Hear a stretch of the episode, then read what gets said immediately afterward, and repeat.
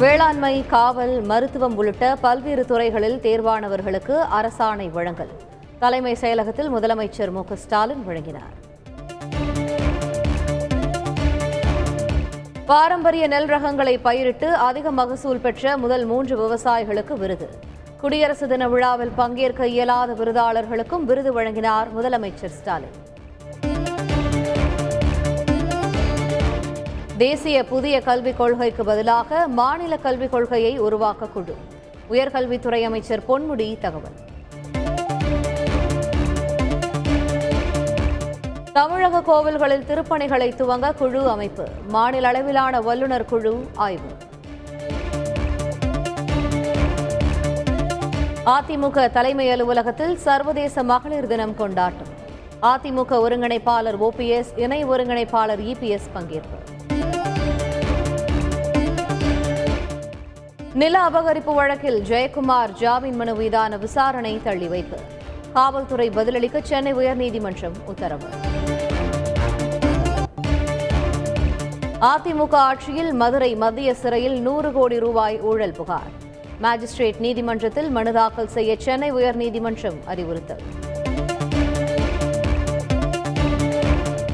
கோகுல்ராஜ் படுகொலை வழக்கில் மதுரை சிறப்பு நீதிமன்றத்தில் இன்று பிற்பகலில் தண்டனை விவரம் அறிவிப்பு. யுவராஜ் உட்பட பத்து பேர் பலத்த போலீஸ் பாதுகாப்புடன் நீதிமன்றம் வருகை. குற்றவாளிகளுக்கு உச்சபட்ச தண்டனையாக தூக்கு தண்டனையை வழங்க வேண்டும். நீதிபதியிடம் கோகுல்ராஜின் தாயார் வலியுறுத்தியதாக அரசு தரப்பு வழக்கறிஞர் தகவல்.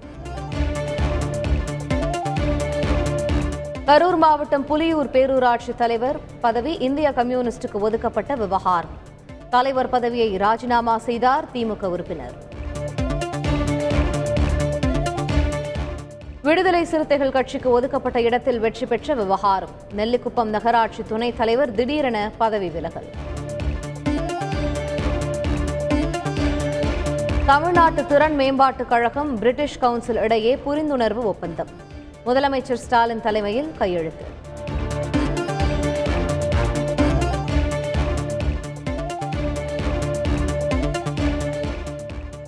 யூடியூப் மூலம் பல நல்ல விஷயங்கள் இருந்தாலும் பலர் தவறாக பயன்படுத்தி வருகின்றனர். சாட்டை துரைமுருகனுக்கு ஜாமீனை ரத்து செய்ய கோரிய வழக்கில் உயர்நீதிமன்ற மதுரை கிளை கருத்து.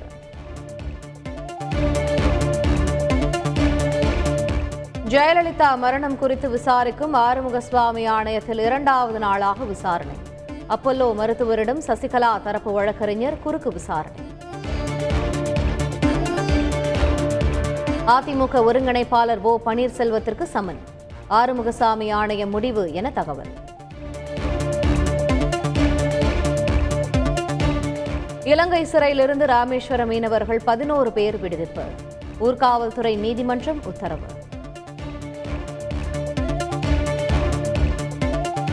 யுக்ரைன் துணை ராணுவ படையில் கோவை கல்லூரி மாணவர் இணைந்ததாக தகவல். மத்திய மாநில உள்துறை விசாரணை தீவிரம்.